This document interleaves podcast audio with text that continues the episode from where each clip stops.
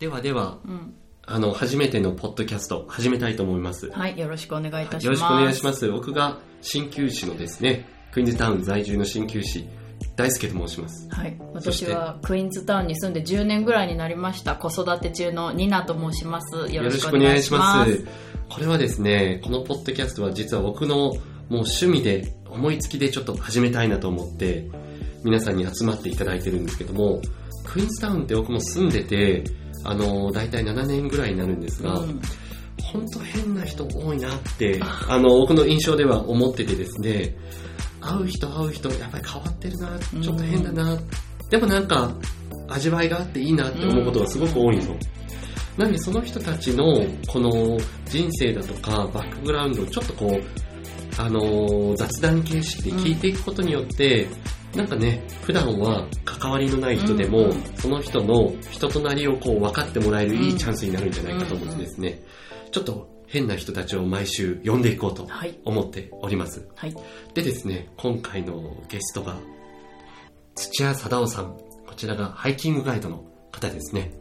で、僕お会いしたのが、えっと初めてお会いしたりこう関わったのがにさんねんまえ。ちょっとタックスリターンの相談がしたくて、うんうん、関わったんですけども、ね、そうなんですよ。そういう話したっていいんですか？でもそう、そこでお会いしてでね、すごく貞夫さんのあのー、最初話してくださったことで印象に残ってるのが、うん、僕もスキースキーを去年から一生懸命始めて、うんうん、で貞夫さんに僕スキー始めたんで一緒に行きましょうよなんて相談したら、大輔さんも山の神様にとうとう恋したんですね、うん、気をつけてくださいね山の神様女性ですからねそうなんです、言われたんですよ。女性なんですね。そうなんですよ。そんな貞夫さんにちょっと今日来ていただいてます。はい、よろしくお願いします。はい、よろしくお願いします。はい、よろしくお願いします。えー、クイーンズタウン在住の、えー、ハイキングガイドの土屋貞夫です。どうぞよろしくお願いします。よろしくお願いします。山の神様はやっぱり女性なんですか？女性なんですよ。すごくなんか男性的なイメージ、うん、勝手にあのあるんですけど、女性なんですか？そうなんです。なので、えー、っと最近はどうかわかんないんですけども。うん、あの日本で道路工事のトンネルを掘るときに、うん、女性の人入れないと思います。あ、そうなんですか。えー、はい。なぜかというと、えっと、女性の人が入ると山の神様がやきもちを焼いてしまって事故が起こるから。えー、あらららららら。はい、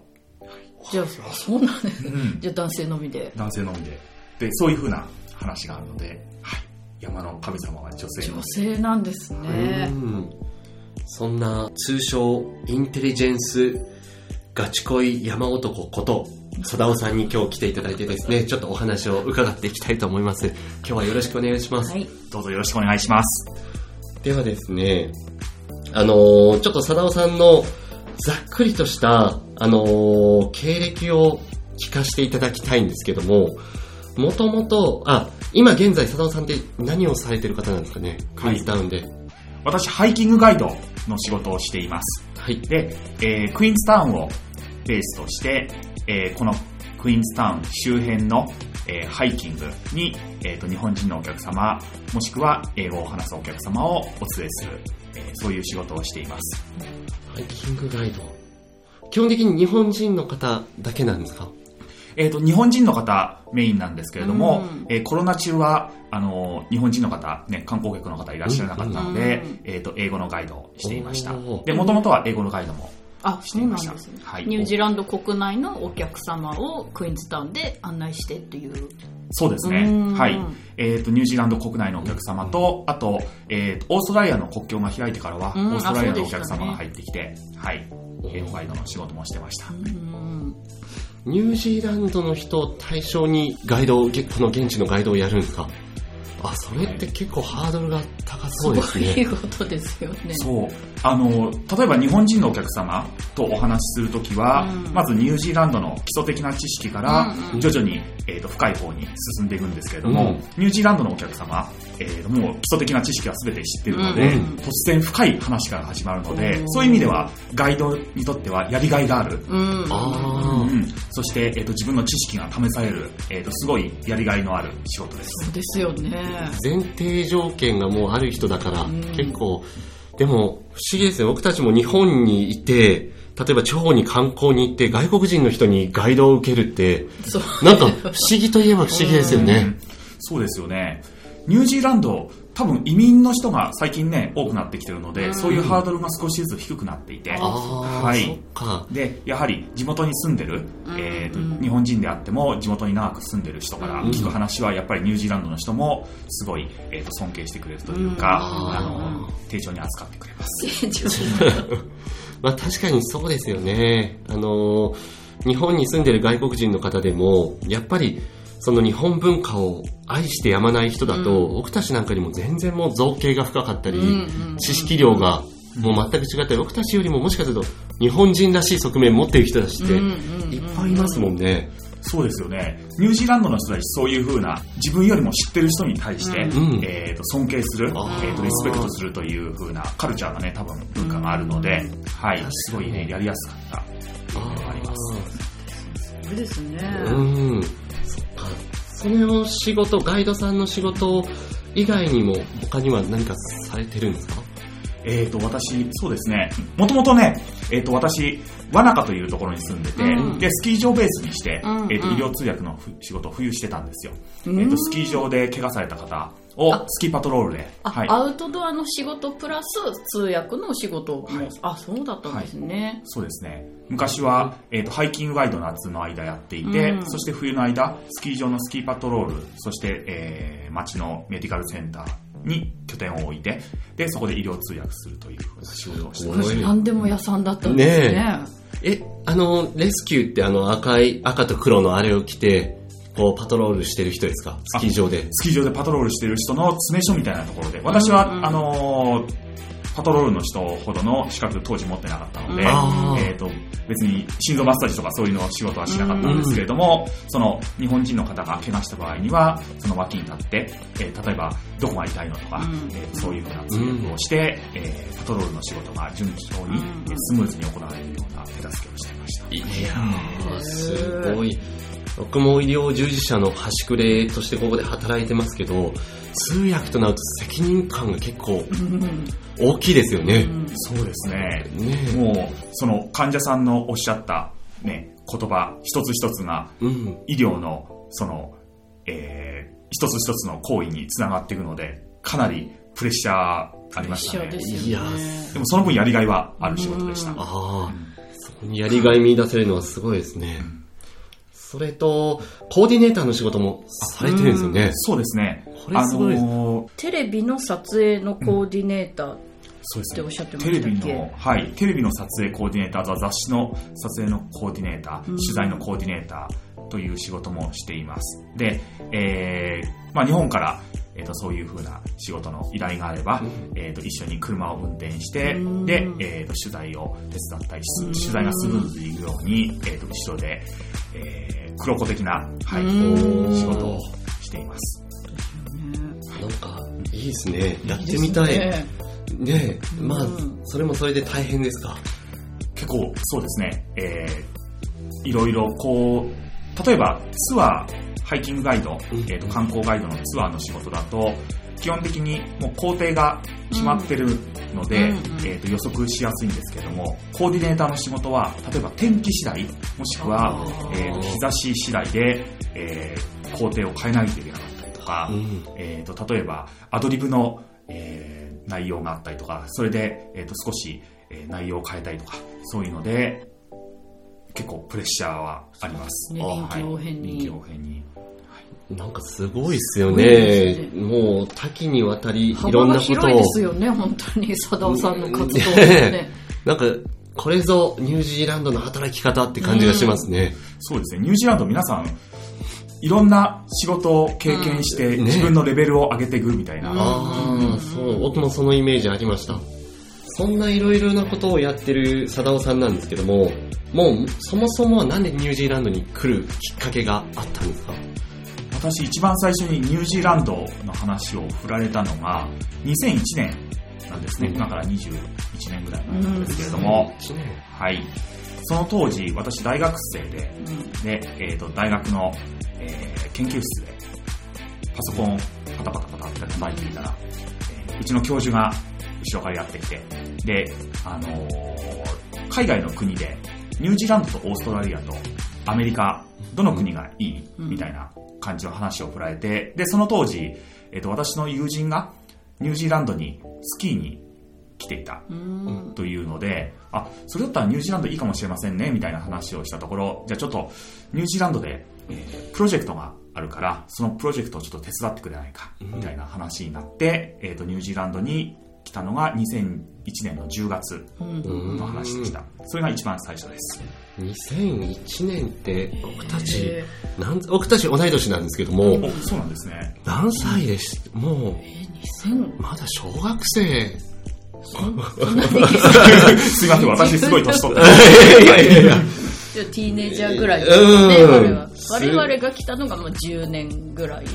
すかね、うん、ねえ、うん、僕ななねんでニーナさんもうじゅうねんじゅうねんぐらいになるんです。そうすると大先輩ですよね。もう本当に何もかも違うぐらいですよね、きっと今のクイズ担当はね、うん、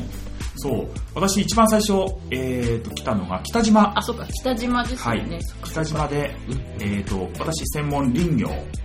なんですけれども、うん、その林業の林業関係の研究をしていて、で、えー、クイーンズタウンに来たのは、一番最初来たのはにせんななねんに、うんうんうん、えー、旅行で来て、でその後、えー、住み出したのがやっぱりにせんななねんのじゅうがつからです。うーん、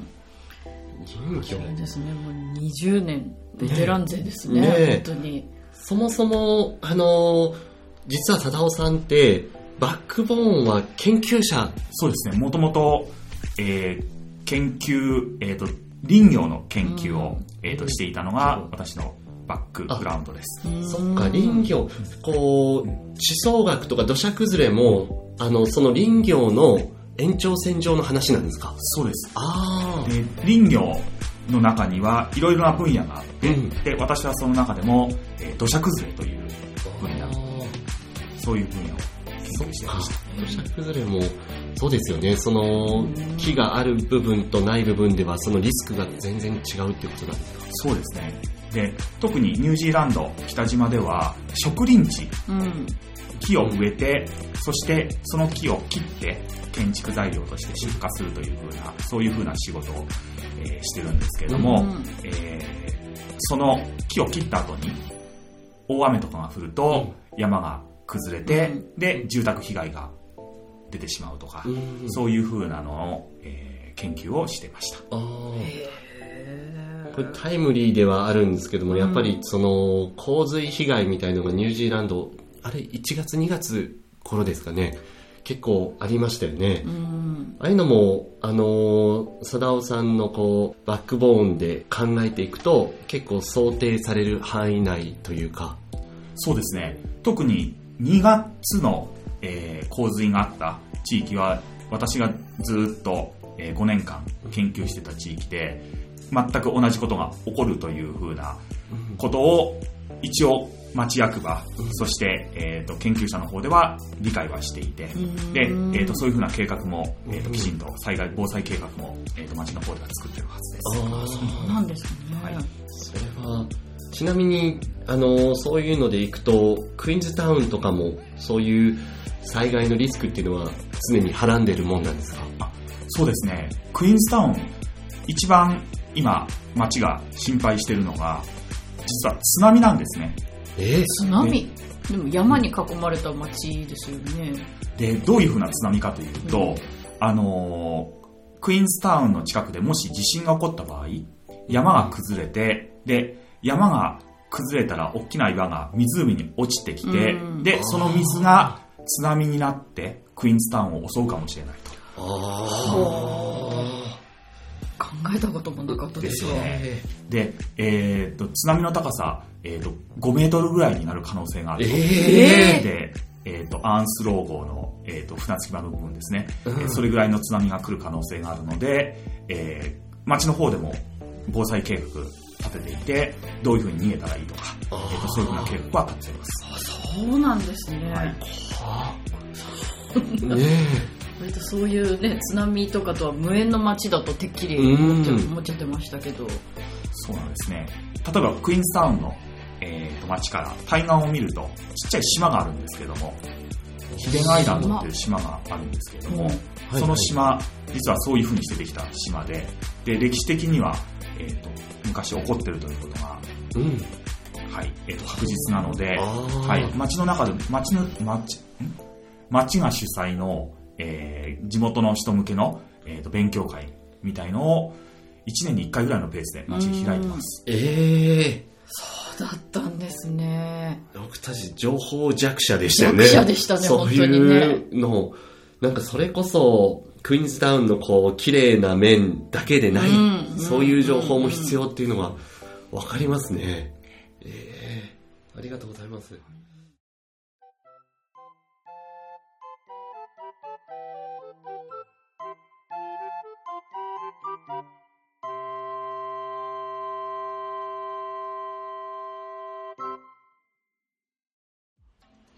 ではですね、うん、クイーンズタウンのドローカルニュースを取り上げるっていうのを、あの毎回ちょっと一つエピソードで入れていきたいんですけども、うん、今日のニュースはですね、フェアリーパイでちょっと行きたいんですけども。なるほど。フェアリーパイっていうのはどういうパイなんですか？実は初めて聞いたんですけれども、有名なんですか？クイーンズタウンとクライストチャーチのちょうど間にフェアリーという町があって、うんうんうん、でそこの町の、えー、パン屋さんが作ってるパイがあって、うんうん、これね今大人気大人気沸騰中なんですよ。えー、そうだったんです。知らなかったんですか？全然知らなかったです。そしたらモグリですよね。結構ね、そうそうそう、恥ずかしい。めちゃめちゃ美味しいです。あ、そうなんだ、うん、でどこで買えるんですか？それがそれがまあもちろんフェアリーで買えるんですけども、うん、フェアリーって人口どれぐらいなんですかね？そもそもがさんびゃくにんとかよんひゃくにんですかね。ちっちゃいですよね。そんなちっちゃい町でもう行列ができてるんですよね。そうそうなんです。そう、もうファーグみたいな行列ができてるんですよ。そう、ランチ時もう大変ですよ。あ、それは食べなきゃですね。しかも別に観光地でもないですよね。ないです、ないです、ないです。そんな場所の本当にこうなんかトイレ休憩のためにね立ち寄るみたいな。そうそうです、そうですねえ、うん、そんな場所のパン屋さんに行列ができるって、これってもしかするとファーグの行列よりもすごいことですよね。ね、そう、あんな田舎町でね。そう、そんなパイがグレノーキーのミセスウーリーっていう、うんうん、あのジェネラルストアでもともとあそこでね買って食べられるんですけども、その他にあの実はアロータウンのフォースクエアでも買えると、うんうん、これは僕名前は出せないんですけども、ちょっとある有名なベーカリーの働いてるマネージャーさんからですね、本当に美味しいパイを教えてやろうかって。へー、それはうちのパイじゃなくてフォースクエアで買えるフェアリーパイだって教えてもらって。へー、でもそれにはなんかストーリーがあって、これた確かか分かんないんですけども、アロータウンのアロータウンベーカリーってあるじゃないですか、はい、あそこの元々のオーナーさんが今のフェアリーパイのオーナーさんだって聞いたことあるんですけども。そうなんですか？そうなんですよ、うん、もう先代のアロータウンベーカリーのオーナーさんがあのそのビジネスを売って、うん、新しいオーナーさんになって、で先代の人はフェアリーに移って、うん、でパイを作り始めたので、だから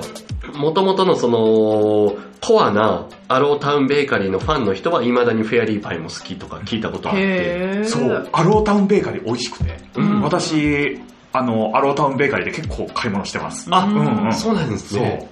なんかそのつながりもあって、もともとアロータウンの人だったので、そのつながりでフォースクエアにだけは卸してるって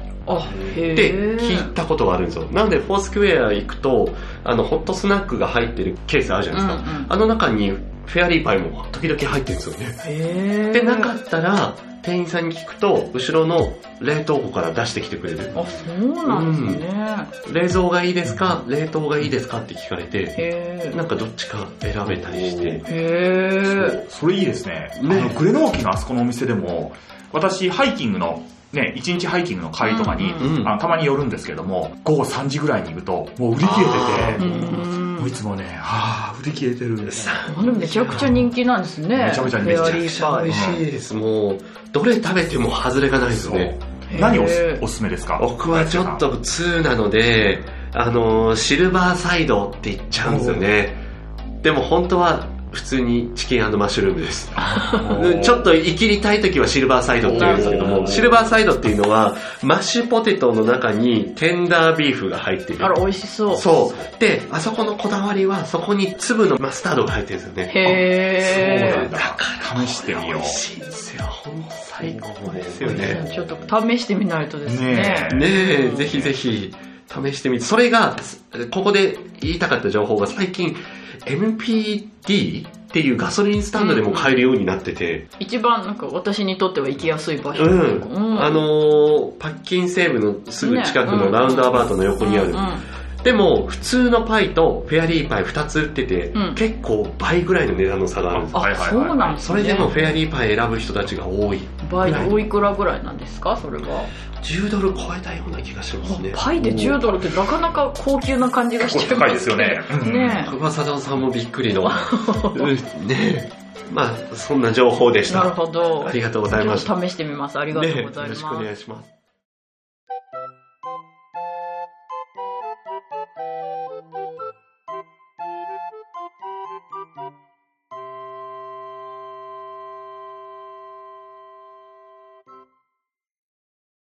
崩れるリスクがある山っていうのはこう対岸のシルピークとか、はい、ああいうウォルターピークとか、ああいう山ってことですか？えーと、落ちる可能性があるの。落ちる可能性があるのはああいう山ですね。はい。で、あのここ大輔さんのお宅は多分安全だと思います。はい。うん、あ、場所によって場所によって、はい、リスクが違う。で、ここはちょっと高台にあるので、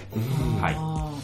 い。でも小さなコミュニティだから何か起きるだけで。結構もう被害あるないに関わらずもうパニックですよね、うんうん、あ、その危険性について知らない人の方が多分ほとんどで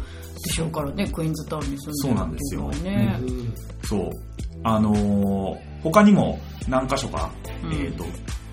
大雨が降った時に注意しないといけない川みたいなのが、小川みたいなのがあって、うん、でそれも、えーと、町役場の方では住民向けに、えーと講習会みたいなのをいちねんにいっかいぐらい開いてるので、はい、ちゃんとアンテナを張っておかないとダメなんだなって思いました、ね、ちなみにどこなんですか？ば、まあ、ざっくり、えーと、ざっくり、えーと、一番今重要視されてるのはゴージロード、うん、ゴージロードの、えー、昔の高校があったところの裏側、はいはいはい、うんうん、あの川が一番、はい、うん、フレッシュ、フレッシュチョイスとごじゅう高校の間のちっちゃい川ですか？あの川のもう少し上、弁楼門の側から流れてくるあの川が、うん、えーと、今一番重点的になってて、あとファンヒルと、えーと、私の住んでる町の近くの間のあの川、あの川も重点的な、うん、はい、対象になってます、うん。ものすごい身近にありますね。うん、もっと山奥のどっか、ね、本当に町の方ね。ね、いやいやいや。全く知らなかった知らなかったものすごい勉強になります ね, ね。ありがとうございます。ありがとうございます。あのー、こんなブラタモリなみたいな、ね、いえいえ話でよければとてもいいと思います。いやいや、もう、はい、ね、ちょっとこういう話も重要ですもんね、うん、まあ本当にほとんどの、もしかするとクイーンズタウンの人が知らないといえば知らないし、うん、意外と日本語でアクセスしようとしてもそういう情報って全く出てこないじゃないですか。全く出てこないですね。ね、うんうん、そういう情報を英語でアンテナ張ってて、うん、講習会に自分に積極的に出向いて初めて得られる情報というか、なのでありがたいですよね。うん、ね、ま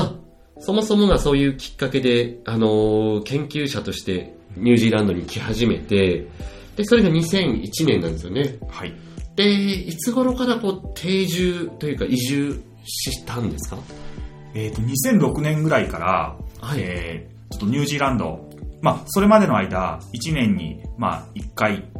さんかげつぐらい、にかげつからさんかげつかんぐらい、北島に住んでいて、うん、で、えー、やはり、その生活、日本の生活に比べて、全然、時間的にもゆったりしてますし、うん、えー、環境もいいので、にせんろくねんぐらいから、えーと、ニュージーランドに行こうという。考えて、一番最初ワーキングホリデーで来ました。はい。あ、ワーホリでおいくつの時？にじゅうななくらいだったと思います。あ、若いですね、はい、ちなみになんかちょっと気になったんですけど、にせんいちねんからろくねんの間のその研究者として来てた時の英語力ってどれぐらいあって、そういうのができるもんなんですか？私、全く最初英語分かんなくて、えにせんいちねんの段階でにせんいちねんの段階で全く分かんなくて、で、えーと、高校時代は全部英語に、あのご段階評価のにでした。えー、えー、英語の赤点ギリギリで、ああ、え、じゃあさんじゅうにてんとか。え、取って、なんかちょっと今取ってそうな雰囲気ありましたけど、顔だ、お顔だけ見たら。そうなんい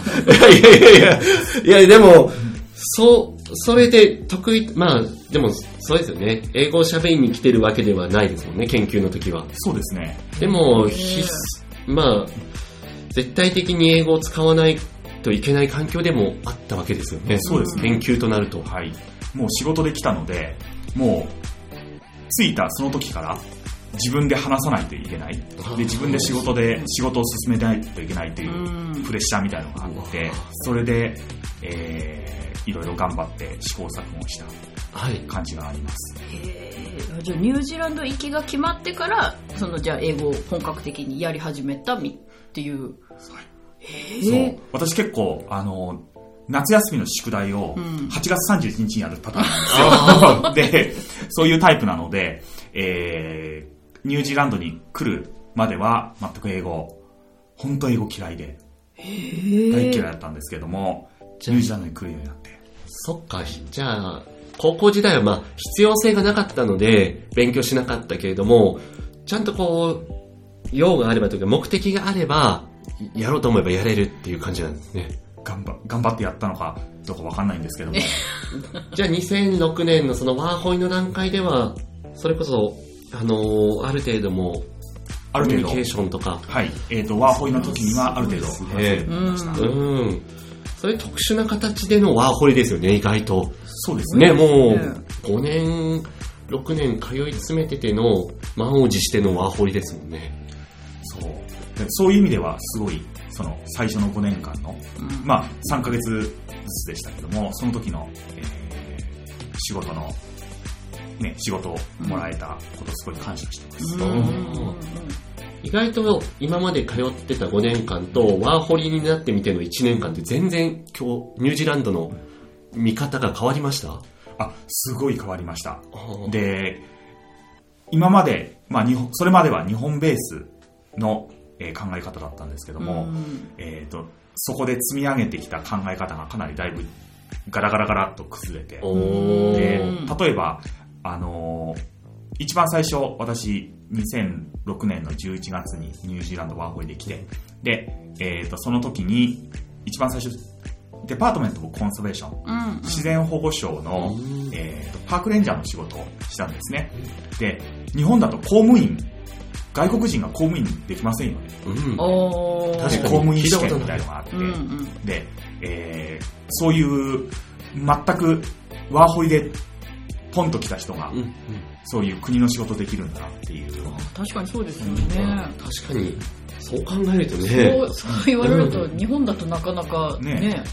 システムが違うってことですよね。そう、全くシステムが違って、うん、で、えっと、ワーホイで来た時にそういう全くシステムがすでに知ってたんだけども、さらに違うっていうのが肌身で感じて、うん、はい、ウェルカムっていう感じですか？そうですね。へー、はい、うん、すごいですね。すごいですね。あの仕事ができる人、うん、その、あの求めてる仕事ができる人に対しては、うんうんうん、全然ウェルカム。別に外国人であっても日本人であっても、うん、きちんと仕事をしてくれる人だったら、うんうんうん、仕事をあげますよと。へー。そのパークレンジャーの仕事って僕たち結構馴染みがないんですけど、うん、基本的に何をするんですか？はい、あのいろいろパークレンジャーの仕事内容があって、うん、で、えーと、私が特にやってたのはいわゆる国立公園を訪問する人、うんえー、観光客の人向けの施設を管理するというような仕事でした、うんうん、で、えー、例えば建物のあのー例えばトイレとかね、うんえー、登山道とかの修理をしたりとか、うん、あとは観光客の人に、えー、と情報を提供したりとか、そういうふうな仕事をしてました。どこでやってたんです？あ、私、北島のトンガリロ国立公園で、その当時、聞いたことある、はいえー、とツラミという町があって、うん、そこの町にトンガリロ国立公園の本部があったので、そこに住んでですね、うんえー、仕事してました。そうだったんですね。それがワーホリ時代。あ、そうですね、ワーホリの一番最初で、でその当時はワーキングホリデー、実は同じ仕事の同じ雇用主では、うんうんえー、さんかげつまでしか働けないという制限があって、うんうんえー、で私はその自然保護省にさんかげつ働いて、うん、で、えーと、違う仕事を探すべく放浪の旅に出ました。放浪の旅、はい、どちらへ何ですか放浪の旅、放浪の旅えー、その当時、まあ、私、えーと、バックグラウンド、まあ、林業ということもあって、うん、ハイキング好きだったので、はい、南島の一番北の端から、はい、にがつの中ぐらいからですね歩き始めて、はい、ハイキングずーっと途中の街とかを経由しながら歩いてで、えー、しがつぐらいにクイーンズタウンに着きました。えー、にかげつすごい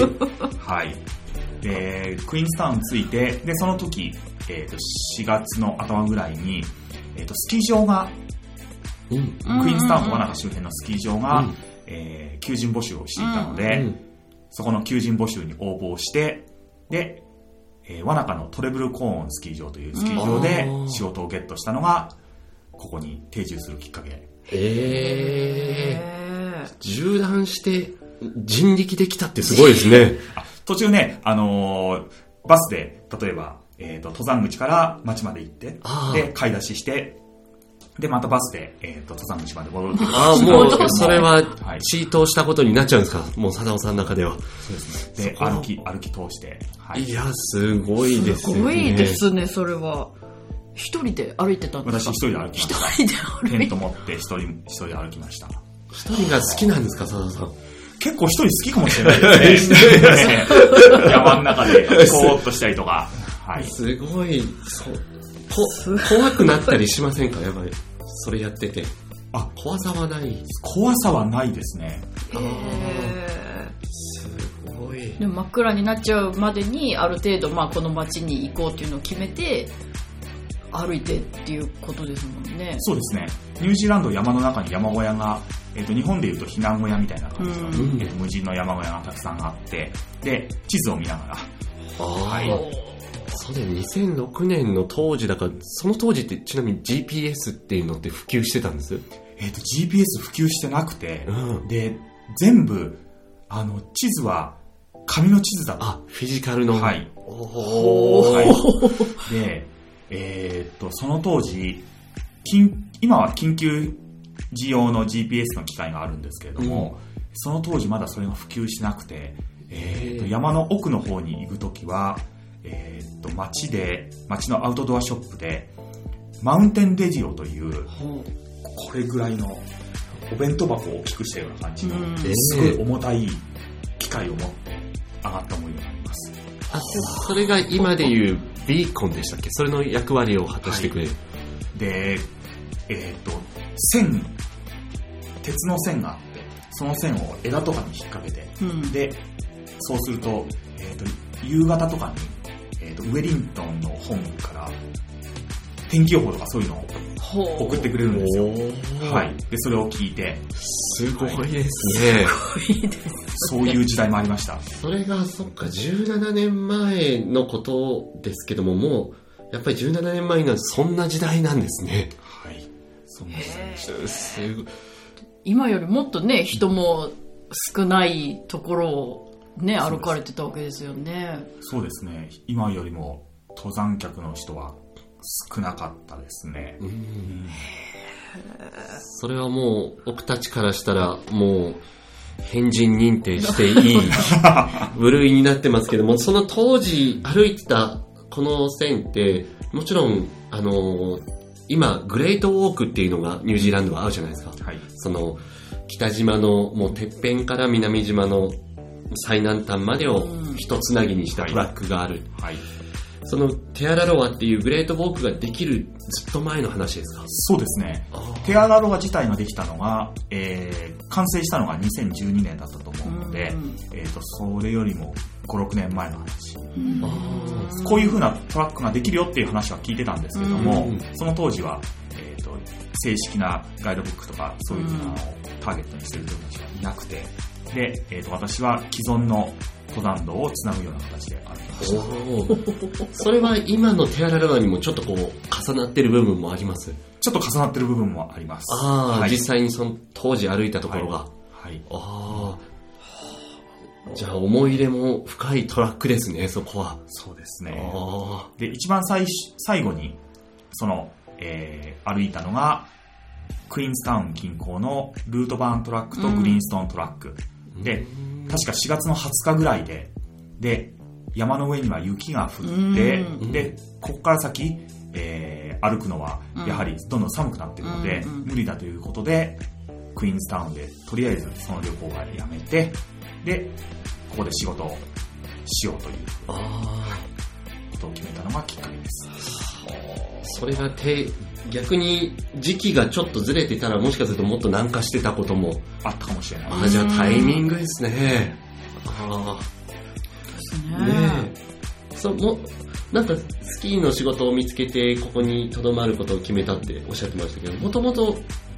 ご出身どちらなんですか？あ、私東京出身で、あでその後、えー、長野に全部でろくねんかん